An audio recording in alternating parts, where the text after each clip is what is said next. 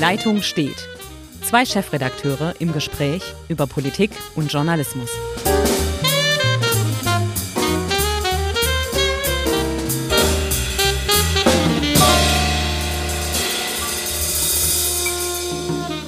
Herzlich willkommen zu einer neuen Folge Die Leitung steht. Mein Name ist Henrik Roth, ich bin der Chefredakteur der Schwäbischen Zeitung und in Ulm sitzt Uli Becker. Jawohl, wie immer, Chefredakteur der Südwestpresse und ich begrüße dich, Hendrik. Wir hatten ja eine kleine Kunstpause, da lag Karneval dazwischen und die Skiferien hier in Baden-Württemberg. Aber jetzt gehen wir gestärkt in die nächste Runde, oder? Ja, das denke ich auch. Ich möchte mal, wie fühlst du dich denn so rein? Wie ist denn dein physisches, äh, ja, so, so das Gefühl? Denn du warst mit Hunderttausenden in Köln und dann warst du in Südtirol. Ja, also ich, ähm, ich habe mich in die Corona-gefährdeten äh, Gebiete begeben. Allerdings, ähm, das zeigt, wie schnelllebig die Zeit ist. Also Samstag, als ich äh, im, äh, mit der Nippeser Bürgerwehr, das wird den äh, hier Anwesenden oder Zuhörern kaum etwas sagen. Die Nippeser Bürgerwehr ist ein großer Karnevalsverein in Köln. Eine Garde, also also mit der Nippeser Bürgerwehr und anderen äh, oder weiteren tausend Narren in Köln feierte, war der Coronavirus irgendwie noch nicht bei uns angekommen, auch, auch am Rosenmontag, als ich dann da ähm, an der Hahnentorburg in Köln stand und mir den Karnevalszug angeguckt habe, den Rosenmontagzug. Auch da war das Thema eigentlich noch nicht, haha, virulent. Ähm, aber dann oh ist das natürlich, äh, ist das natürlich dann losgegangen. Und dann habe ich mich noch nach Südtirol begeben. Ja. Ähm, die Skigebiete waren erstaunlich leer. Ich war ganz erstaunt und habe jetzt wie immer nach Karneval einen, einen leichten Schnupfen, einen leichten Husten. Und dann merkt man, wie man sich fühlt, wenn man das halt auch hat. Die Menschen gucken einen sehr schräg an. Ich, ich wollte gerade sagen, was sagt denn deine Redaktion? Ja, die kommen mit Sagrotan-Sprühdosen auf mich zu. Ich vermeide auch jeglichen Körperkontakt, schaue zur Seite, niese in die Armbeuge, gebe niemandem mehr die Hand und halte mich sonst ruhig in meinem Büro und versuche mich nicht zu bewegen, also der übliche Job eines Chefredakteurs. Ähm, ja, also insgesamt ist es schon wirklich äh, eine, eine verrückte Situation, dieser Coronavirus. Man darf ihn natürlich, ich habe es jetzt natürlich etwas humoristisch genommen, man darf ihn natürlich nicht auf die, auf die, auf die leichte Schulter nehmen. Das ist schon eine Krise, die allerdings auch zeigt, wie überzogen wir teilweise reagieren ähm, mir haben Kollegen gesagt, mir ist es jetzt hier in Ulm noch nicht gegangen, aber die Kollegen aus Berlin haben gesagt, sie konnten nichts mehr einkaufen, weil es da nichts mehr gibt. Es gibt wirklich nichts mehr. also da kann ich mal kurz was aus Oberschwaben. Ich war am Samstag einkaufen in Wangen. Ähm, und da eigentlich war alles wie immer und so weiter. Nur mir ist tatsächlich aufgefallen, es war so ein bisschen äh, so wie eine Stunde vor Ladenschluss Heiligabend oder sowas. Also es war tatsächlich, äh, das Angebot war über, etwas überschaubarer. Nichtsdestotrotz denke ich, man sollte mal ein bisschen die Nerven bewahren. Es gibt klare Verhaltensregelungen, äh, was man tun sollte. Ich nehme mal an, du machst das jetzt auch und so weiter. Äh, genau. Äh, und dann ja, da müssen wir schauen. Ich denke, Panik ist der schlechteste Ratgeber und von daher, äh, ja, gucken. Nein, also wir sollten bei dem Coronavirus tatsächlich das, was die Behörden sagen, also natürlich Hände waschen und eine verschärfte Hygiene und vielleicht nicht mehr. Bei jeder Großveranstaltung jedem Fremden in den Arm fallen, das kann man ja mal eine Weile lang äh, unterlassen, ist ohnehin keine schwäbische Eigenschaft. Und dann etwas vorsichtiger agieren und schauen, wenn ähm, tatsächlich diese Symptome und bei den Symptomen zählt ja zum Beispiel auch Fieber dazu, wenn man das dann tatsächlich bekommt ähm, und äh, einen, einen trockenen Husten und keinen Schnupfen, dann sollte man schon reagieren und versuchen, ähm, sich einen Test zu holen, um auszuschließen, dass man ähm, infiziert ist oder wenn man dann infiziert ist, sich auch zu Hause auf, aufhalten. Exakt. Das finde ich vollkommen klar, dass man versucht, diese Pan-Epidemie oder Pandemie zu vermeiden. Aber die, wie ich finde, sehr typisch deutschen Reaktion, der Überreaktion, also wir kaufen Vorräte, wir verfallen in Panik, das ist dann ein bisschen zu viel des Guten. Ähm, das hilft auch nicht weiter, das hilft auch nicht, die Krankheit zu vermeiden, sondern das, das bringt uns nur alle in größere Probleme und das, glaube ich, halte ich für überzogen. Ja, so ist es. Äh, man sieht es auch an den weltweiten Börsenkursen und so weiter, die in den Keller rauschen. Äh, ja, ich denke, ein bisschen ja, ruhig aber das Blut. bei den Börsianern zum Beispiel, das hat mich auch geärgert, wenn man das natürlich mit dieser Pandemie dann beschreibt. Natürlich gibt es jetzt eine Delle, ich sage voraus, ähm, wir werden im Mai nichts mehr, nichts mehr davon spüren. Das wird alles ähm, hinter uns liegen. Ähm, und es werden auch keine Lieferketten abreißen. Es gibt jetzt eine Problematik, dass wir ähm, das spüren, dass wir Probleme an der einen oder anderen Stelle bekommen, aber es werden keine Lieferketten aus China abreißen. Und das, was die Brasilianer getan haben, also die haben jetzt seit mehreren Monaten beziehungsweise auch Jahren zurückliegend mit einer kleinen Unterbrechungen einen Boom gehabt, den sie sich selber nicht erklären konnten. Alle waren nervös, aber nicht wegen des Virus, sondern wegen der Tatsache, dass alle misstrauisch waren, dass es ohne Ende so weitergehen könnte. Und dann kam die erste Krise und das hätte auch was ganz anderes sein können. Und dann haben alle ganz schnell auf den Verkaufsknopf gedrückt und gesagt, jetzt müssen wir uns trennen. Der Boom, der ist uns unheimlich, jetzt müssen wir raus aus den Aktien. Und wir haben ja heute schon gesehen, der DAX erholt sich, zeigt erste Tendenzen wieder nach oben.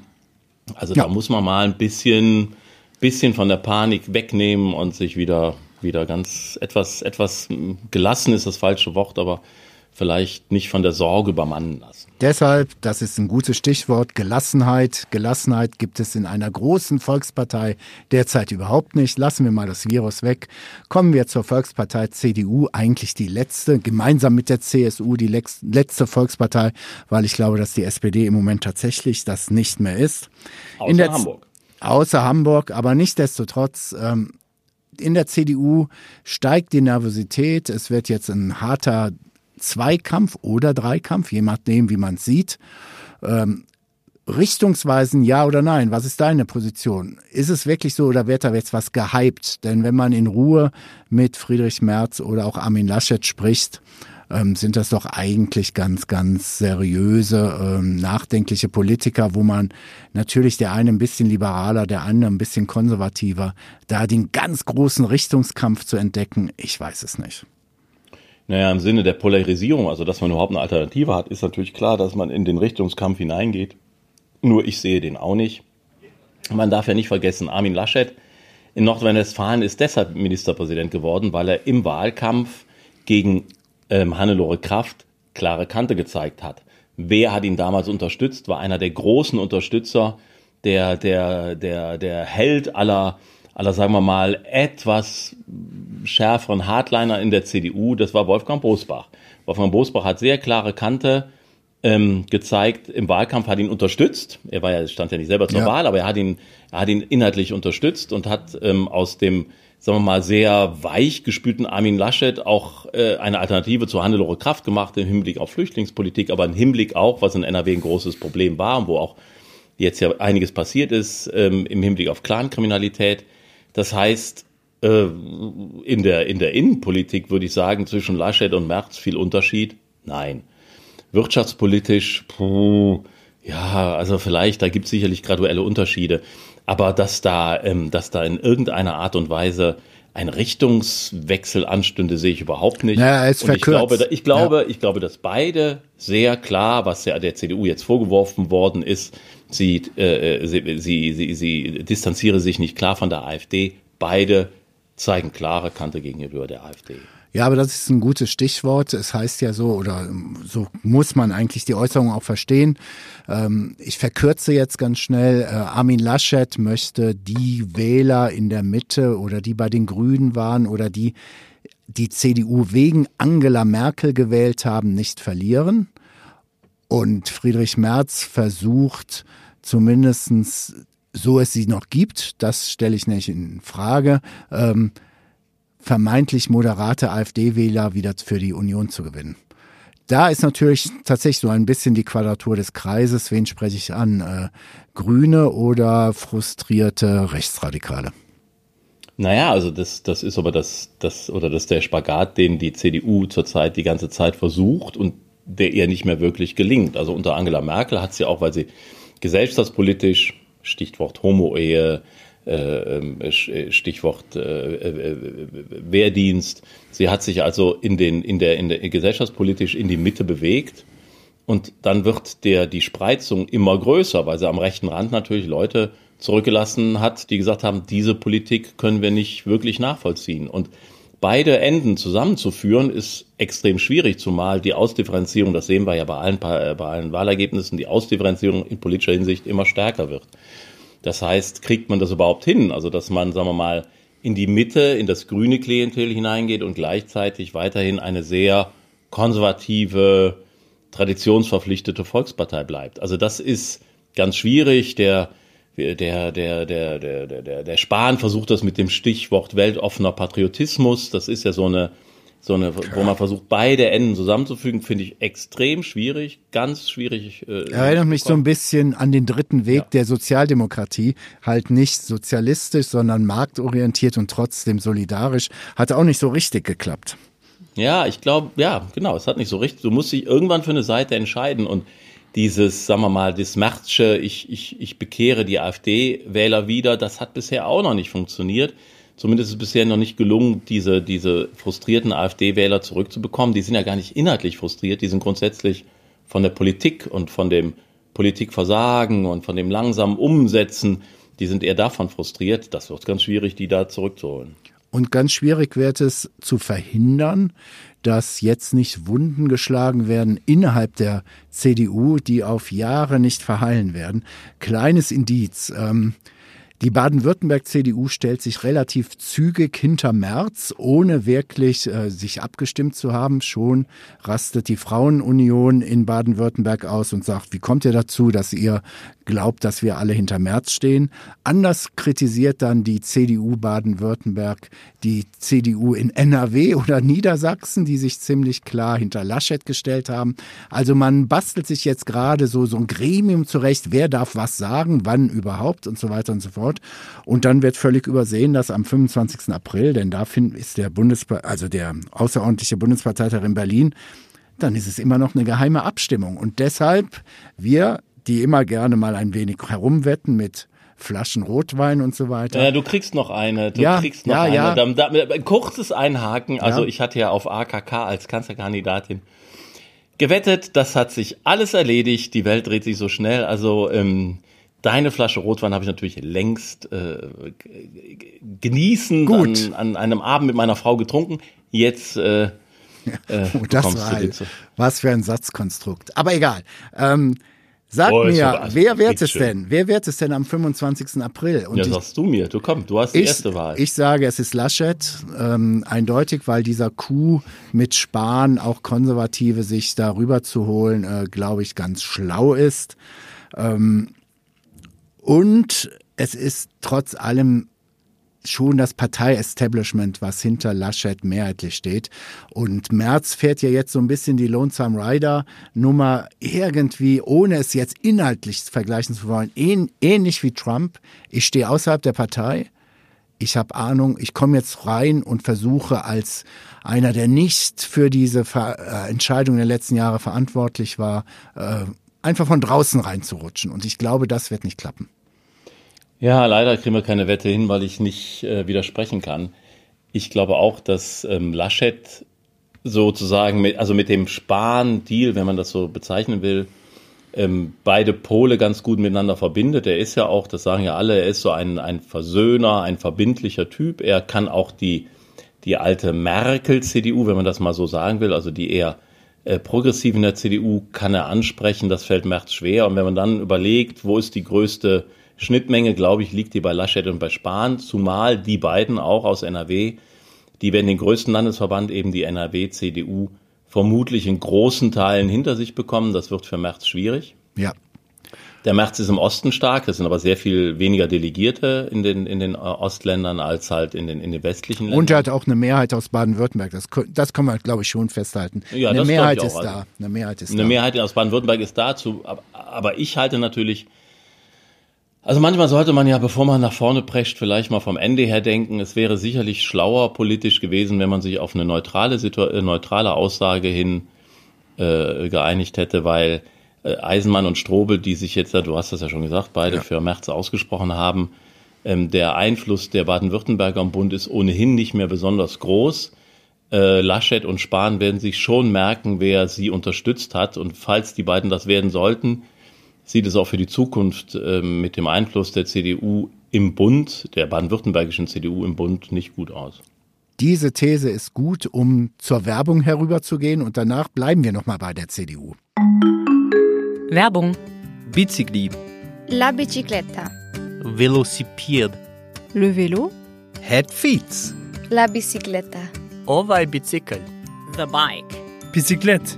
Der Roschgeppel. Dein Fahrrad trägt viele Namen. Und dein Fahrrad hat Freunde. Bei den Fahrradprofis in Ravensburg und Biberach.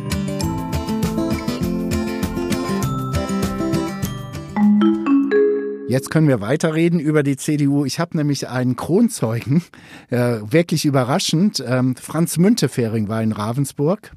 Ähm, mhm. Das habe ich nur per Zufall mitgekriegt und äh, habe ihn dann anschließend doch am oder am nächsten Morgen zum Frühstück getroffen. Und Franz Müntefering ist jetzt über 80, ähm, hat schon sehr, sehr den Blick, äh, fast einen staatsmännischen Blick auf die Gesellschaft und alles. Und der macht sich auch Sorgen um die CDU, definitiv und sagt, ähm, er fände es einfach klamaukmäßig, wie zum Beispiel jetzt äh, die Pressekonferenzen gelaufen sind, dass äh, Friedrich Merz um 11 Uhr vor die Bundespressekonferenz geht, man weiß es, und dann so quasi wie ein kleiner Kai aus der Kiste kommt dann die Pressekonferenz von Laschet und Spahn um 9.30 Uhr. Also man kämpft darum, wer hat als erster die Meinungshoheit über die Bundesrepublik äh, vor der Bundespressekonferenz. Und das fand Franz Müntefering, der alte SPD-Vorsitzende, schon als ein bestimmtes Indiz, wie jetzt die Auseinandersetzung läuft. Und er macht sich da schon Sorgen. Er, er, er kennt alle handelnden Personen und ähm, ähnlich, was wir eben gesagt haben, sieht da zwar vielleicht da und dort eine gewisse Richtungsentscheidung, aber grundsätzlich keine Dramatik, was sie inhaltlich darstellen, sondern er glaubt, es wird jetzt die nächsten Wochen sehr, sehr schwierig für die CDU, eine Einheit weiterzubilden. Ja, da gebe ich dir recht. Also die, die Pressekonferenzen oder die Art und Weise, wie dann Laschet und Spahn versuchten, März zuvorzukommen, hat schon was mit Klamauk zu tun und ist natürlich auch unserer Medienindustrie geschuldet, die dann diese Nachricht zuerst befördert und man versucht dann zuerst äh, auf, den, auf den jeweiligen Kanälen unterwegs zu sein, das ist schon lustig. Wobei der Klamauk, also ich erinnere mich, äh, das war, ich glaube, von einem, von einem Jahr ungefähr, da hatte dann Andrea Nahles im Willy Brandt-Haus zur Pressekonferenz eingeladen und parallel gab Sigmar Gabriel eine ah, Pressekonferenz, ich glaube, zu außenpolitischen, und zu europapolitischen Themen, um zu sagen, hier, also hier, hier sitzt eigentlich der eigentliche Fachmann. Also das ist heute äh, irgendwie schlechter Stil geworden in beiden großen Parteien, dass die jeweiligen Flügel sich versuchen, per Pressekonferenz oder per Akklamation äh, gegenseitiges Leben schwer zu machen. Ähm, da müssen die beide mal ihre Hausaufgaben machen und versuchen wieder als Einheit aufzutreten. Deshalb, wir haben noch einen dritten Kandidaten, Norbert Röttgen, der hat getwittert, hey, als die zwei anderen. Ja, genau. Als die zwei anderen äh, ihre. Also nicht Muttis, nicht CDU, ja. also nicht Merkels Liebling, sondern das ist der Schwiegersohn. Der Schwiegersohn-Traum ist das. Ja, gut aussehend und äh, intelligent sehr kompetent in meinen Augen, was Außenpolitik anbelangt, aber auch ein paar klassische Fehler gemacht in den letzten Jahren. Äh, nichtsdestotrotz, der hat dann immer fleißig herumgetwittert, als die zwei anderen vor den Mikrofonen der Bundespressekonferenz waren und hat, dann kam dann um die Ecke, ja, ja, äh, meine, er werde auch ein Team bilden und äh, das wäre dann eine Frau, ohne zu nennen oder sagen zu können, wer es sein soll. Auch äh, Merz hat ja gesagt, er kommt mit einer Generalsekretärin um die Ecke. Bisher haben wir gar nichts gehört. Was ist denn mit Norbert Röttgen? Völlig chancenfrei oder ist das der Mann, der vielleicht sogar entscheidend ist, weil er ein paar Stimmen aus irgend, aus dem einen oder anderen Lager abzieht? Also erstmal muss ich ja bei Norbert Röttgen sagen, Chapeau, der hat ein Hintern in der Hose und sagt, ich probiere das mal. Und äh, seine Pressekonferenz, die er auch vor der Bundespressekonferenz oder in der Bundespressekonferenz gehalten hat, das war ja auch eine tolle, ja, eine, eine tolle Selbstdarstellung eines Programms, das sehr fundiert war und das auch zeigt, dass der sicherlich zu den äh, besten Politikern gehört, die wir im Land haben. Allerdings, wie du sagst, halt mit den Stockfehlern. Man erinnert sich ja, wie das 2012 war bei der NRW-Wahl der hat einfach in seiner Karriere ein paar Fehler gemacht, die ihn nie so nach oben äh, äh, gebracht haben. Dann wird ihm unterstellt, er sei so ein bisschen autistisch, also er wird nicht auf andere hören. Das weiß ich nicht, so gut gucke ich da nicht rein, ähm, weil ich ihn persönlich nicht kenne. Aber ich finde es schon, schon mutig und ich finde es gut, dass er versucht, da auch noch eine dritte Stimme jetzt ähm, ins Spiel zu bringen. Und der ist natürlich auch ein, ein, ein eloquenter Typ, der sehr gut reden kann, dem so diese, sagen wir mal, leichte Wirtschaftsarroganz eines Friedrich Merz abgeht. Das hat er nicht. Und ich habe am Anfang gedacht, er könnte so ein bisschen so eine Art Macron-Effekt haben. Also da kommt einer, der ist, der wirkt zumindest frisch und unverbraucht. Und könnte so, so, so ein bisschen was auf sich ziehen. Nun hat er überhaupt keine Truppen. Also er hat keine Landesverbände, die hinter ihm stehen. Er ist sozusagen isoliert. Er, er kann bei so einem außerordentlichen Bundesparteitag keine Delegierten für sich gewinnen, weil er einfach keine, keine Machtbasis hat. Und deshalb wird es für ihn extrem schwierig. Ich finde es aber auch extrem erfrischend, wie er da antritt. Und aus seiner Sicht, wenn er das jetzt gut spielt und ehrenvoll spielt, kommt, kommen sowohl Merz als auch Laschet, je nachdem, wer das für sich entscheidet, nicht an ihm vorbei, wenn es um eine Kabinettsbildung ginge bei einem möglichen äh, Wahlsieg 2021 und dann hätten wir einen Röttgen Außenminister. Vielleicht ist das auch seine Überlegung, die dahinter steckt. Das kann sein, aber meine Frage ist ganz einfach, wem nimmt er dann die Stimmen weg? Denn das Wahlergebnis, es wird ja wirklich eine enge Wahl werden. Nehmen wir mal, mal als Indiz den Bundesparteitag, wo AKK gewählt worden. Das waren ja wirklich eine Handvoll Stimmen, die im März gefehlt haben. Ähm, dementsprechend ist jetzt die Frage, ähm, wer sich jetzt für Röttgen entscheidet, wen hätte er sonst eher gewählt, Laschet oder Merz? Und dann wird es also recht glaube, schwierig. Er ist im Laschet-Lager. Er ist also, er, ja. er, er, er nimmt nicht Merz die Stimmen weg. Ja, das da, ja, ich neige da auch hin. Nichtsdestotrotz zum Beispiel, ja, wenn wir auf Innenpolitik äh, kommen, dann glaube ich das auch. Außenpolitisch sind sie eigentlich alle drei ziemlich nah dran. Ja. Ähm, ich finde auch, was Friedrich Merz zur Außenpolitik sagt, hat tatsächlich in meinen Augen wirklich Hand und Fuß. Es, äh, er sagt, Deutschland hätte sich viel mehr in den letzten Jahren auf äh, Macron einlassen müssen. Ähm, da spricht ein erfahrener Europapolitiker, der auch im, im transatlantischen Verhältnis äh, gut fundiert sprechen kann. Äh, aber auch in Röttgen sieht das so und auch in Laschet sieht das so, dass die Bundesrepublik da in den letzten Jahren viel verloren hat. Jetzt ist der Außenminister Heiko Maas, der ja, darüber brauchen wir jetzt auch nicht zwingend lange uns zu unterhalten. Also es gibt viele Voraussetzungen für eine neue Politik, wenn der neue Bundesvorsitzende gewählt worden ist. Aber jetzt kommt's. Äh, ist es denn, nehmen wir mal an, Friedrich Merz gewinnt, dann möchte ich, bin ich mir nicht sicher, dass er Kanzlerkandidat wird, denn dann redet ein gewisser Söder aus München mit. Ja, ja, der ist ja nun die große Unbekannte in dem Spiel. Er hat ja am Aschermittwoch in allen Reden betont, na, ich fühle mich hier wohl in Bayern, alles super, ähm, ich will hier gar nicht weg, aber das glaube ich nicht so ganz.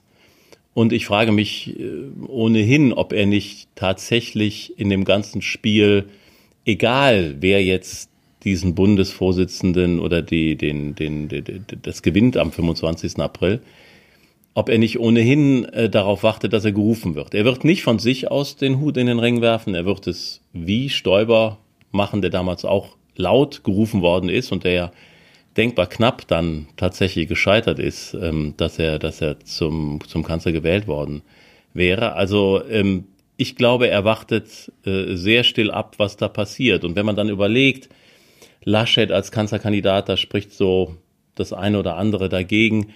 Merz, gut, wenn Merz das wird, dann, dann hat Söder, glaube ich, keine Chance. Äh, obwohl du das gesagt hast. Ah, da bin ich völlig Merz, anderer Merz hat ja gesagt, er, er, er setzt, also mehrere, also er setzt auf Sieg, er er will nicht, er will keinen Kabinettsposten, das hat er gesagt. Und er hat gesagt, das Amt des Vorsitzenden und des Kanzlers gehört zusammen oder des Kanzlerkandidaten gehört absolut zusammen. Ja, und da hat ja Söder schon mal klar gemacht, so nicht, mein lieber Friedrich. Und ich glaube, ähm, wenn Laschet CDU-Vorsitzender wird, dann winkt Söder Laschet als Kanzlerkandidat durch. Söder hat persönlich ein Problem mit Friedrich Merz.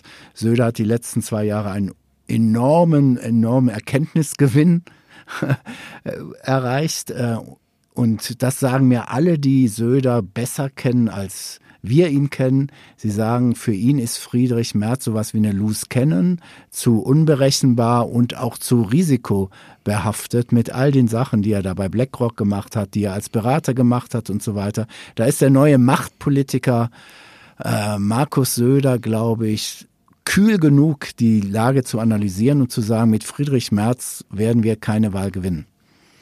Naja, aber das spricht ja dafür, dass im, im Falle eines März-Sieges zum Bundesvorsitzenden der CDU, dass es dann keinen Kanzlerkandidaten Marco Söder geben wird, weil die beiden wirklich nicht kompatibel sind. Und daraus, wir haben ihn ja. hier ja, äh, ich habe ihn hier im, im Forum gehabt in, in Ulm vor einem halben Jahr und da macht er wenig Hehl daraus, ähm, dass, dass er von, von Merz als Kanzlerkandidat deshalb nichts hält, weil er glaubt, dass er zu angreifbar ist. Also, Exakt. Dass, dass, dass er dass, dass seine Position, du hast es gerade ja gesagt, er hat ein gewisses Erbe im Gepäck, dass das schwierig wäre zu vermitteln.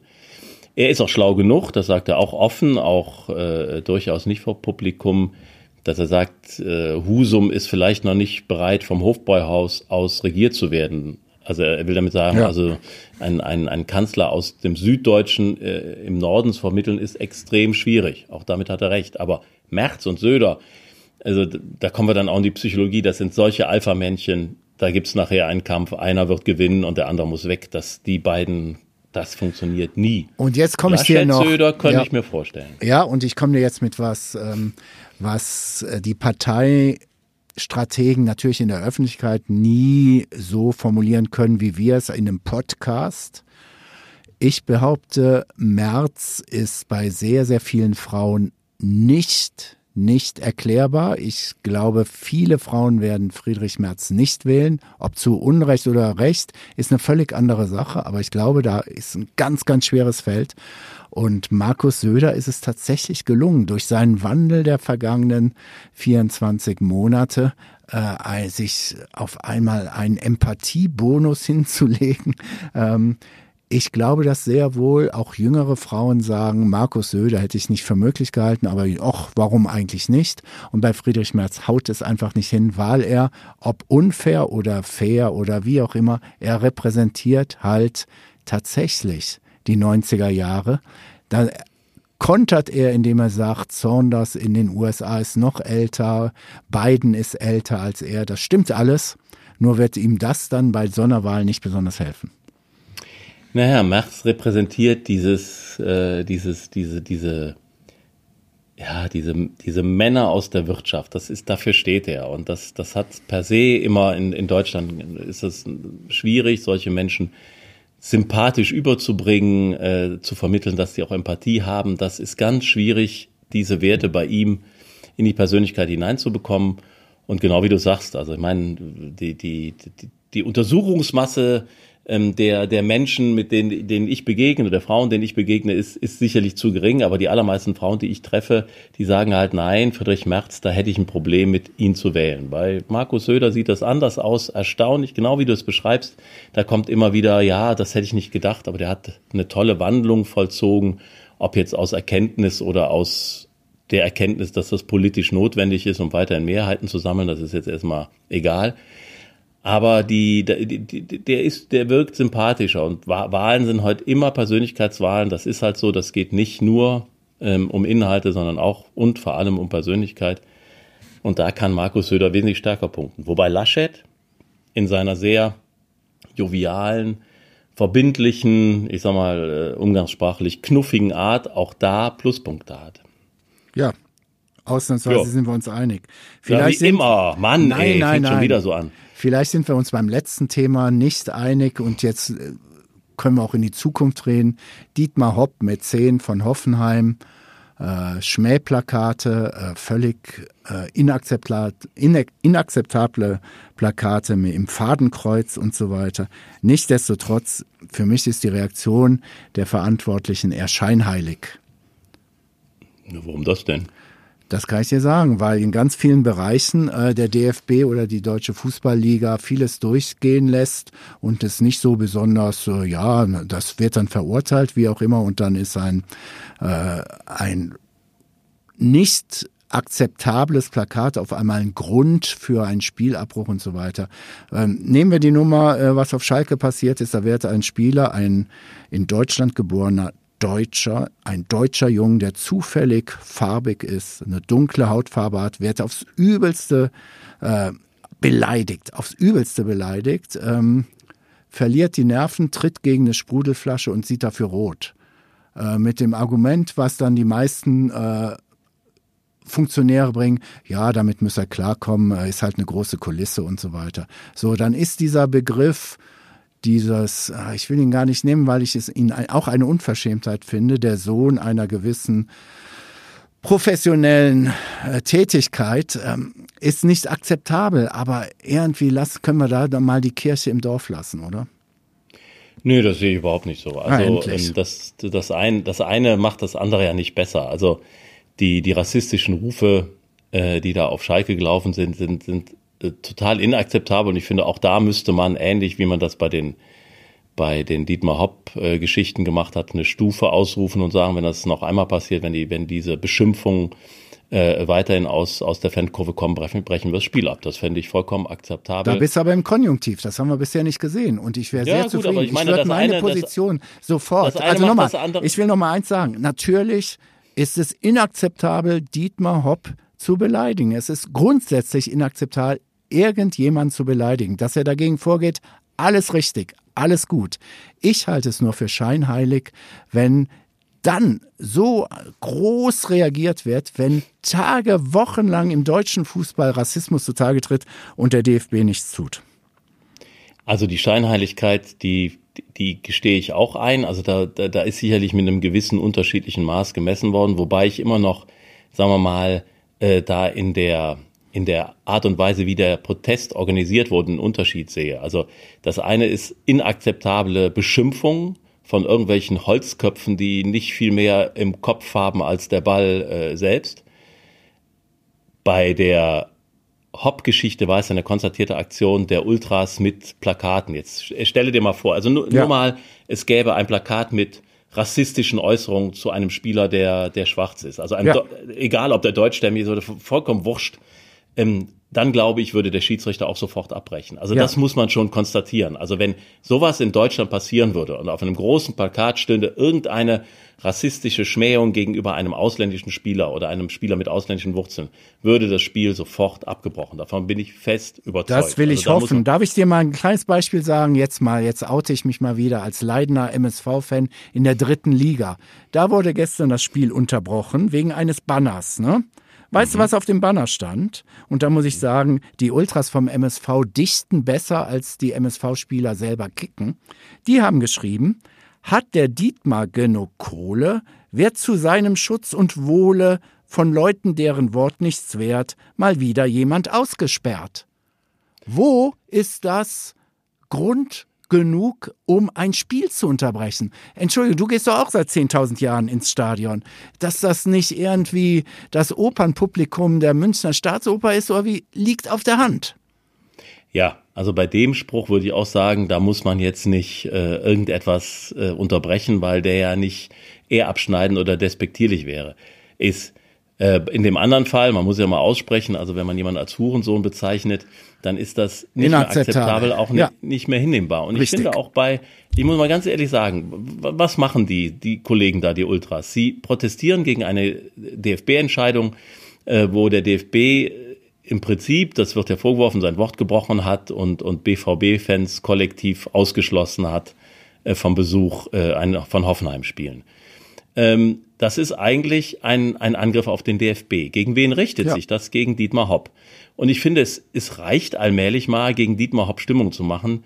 Der Mann hat in seinem Heimatverein hat er etwas aufgezogen, das in Deutschland seinesgleichen sucht. Der Mensch Ich macht wahrscheinlich karitativ und mit seinem Geld mehr als aller Ultra-Holzköpfe zusammen, ähm, die da äh, lauthals schreien. Und äh, er ist dazu noch ein Unternehmer, der äh, eines der wenigen deutschen Unternehmen mit Weltruf aufgebaut hat. Also vielleicht, also ich, wa- warum entzündet sich das alles an Dietmar Hopp? Warum ist Dietmar Hopp diese, diese Hassfigur? Dann sollen sie doch den ganzen DFB-Hopp nehmen. Ja, das dann wollen sie sollen auch. die Bayern, dann sollen die Bayern-Fans, dann sollen die Bayern-Fans doch ihren, ihren sauberen Uli Hoeneß mal aufs Korn nehmen oder Ja, ihren, richtig, ihren richtig. tollen Rummenigge. Aber die Dann sie Schickeria München, ablassen. jetzt, ich bin ich ja wahrlich kein Bayern-Fan und so weiter. Die Schickeria München hat ja in diesem Plakat, das war ja gegen drei gerichtet und der dritte war erst der Hopp. Also nochmal, ich finde es, nochmal, Nein, ich aber versuch's nochmal, du hast ist komplett Hopp im recht. Visier, Hopp, Hopp, äh, Hopp äh, im, im Visier, also Ja. wie auf, er wird abgeschossen und dazu das, das, das Schimpfwort Hurensohn. Das muss er, Nein, da bin ich ja, da bin ich komplett bei dir. Äh, Ich sage ja nur, es ist ein Indiz für den, für die Auseinandersetzung, die wir jetzt in diesem Fußball haben, nämlich äh, Kommerzialisierung hin oder nicht. Nichts anderes. Ja, und da ist ein Kraftdings. Und wenn dann Uli, nicht Uli, sag ich mal, Karl-Heinz Rummenigge Ja. äh, des Weges kommt, wir haben die schwarzeste Stunde des Fußballs gesehen, bei auch die schwarzeste Stunde des Fußballs beim FC Bayern München, da muss ich sagen, nein, Herr Rummenigge, eine der schwarzen Stunden des Fußballs von Bayern München war, wie Sie eine ganz, ganz teure Uhr am Zoll vorbeigeschmuggelt haben wollten oder wie ihr guter Freund Uli Hoeneß wegen Steuerhinterziehung in den Knast gelandet ist.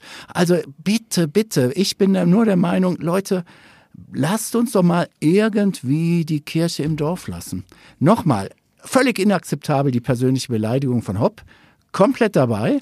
Äh, ich finde auch, und jetzt kommt der Punkt, ich gebe, ich mache mehr Culpa bis zum Abwinken für mein, man hört es ja schon, sehr äh, emotionales Parteiergreifen für Ultras.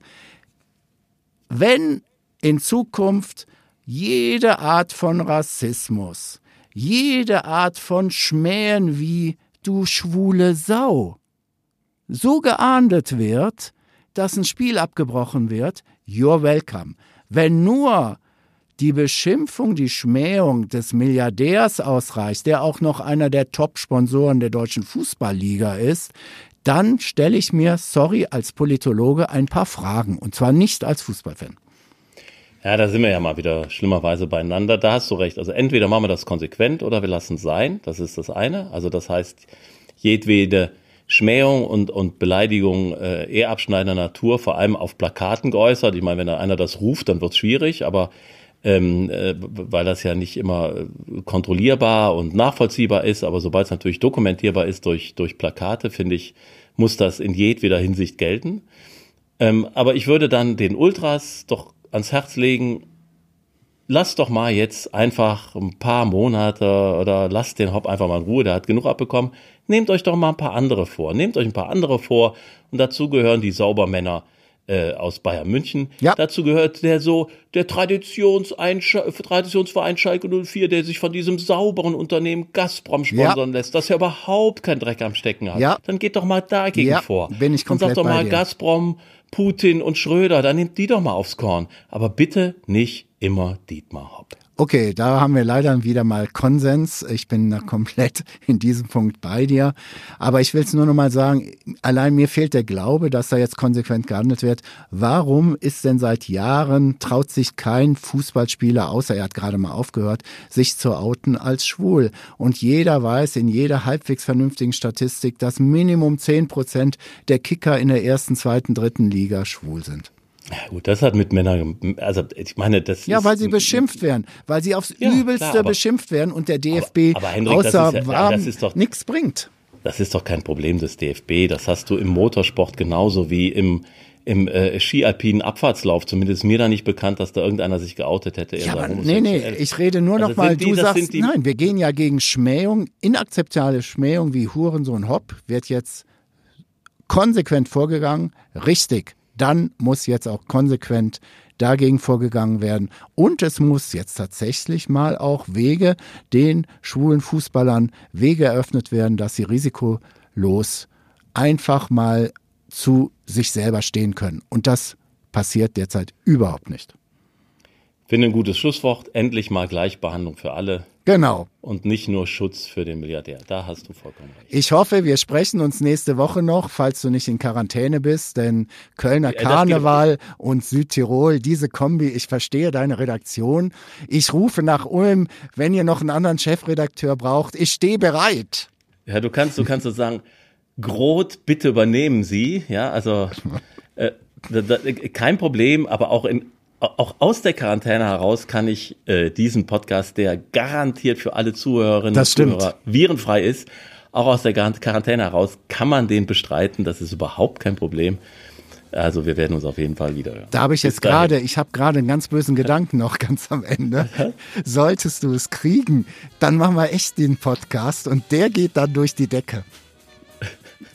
Ja, ja, genau. Der, der Corona-Podcast aus der Quarantäne live. Alles Okay. klar, trotzdem schöne Woche und meinetwegen noch einen netten Fußball-Bundesligaspieltag und wir achten mal ganz genau drauf, was auf den Rängen passiert und unten auf dem Rasen. Alles klar, Hendrik. Bis dann, dahin. ciao, ciao. Tschüss.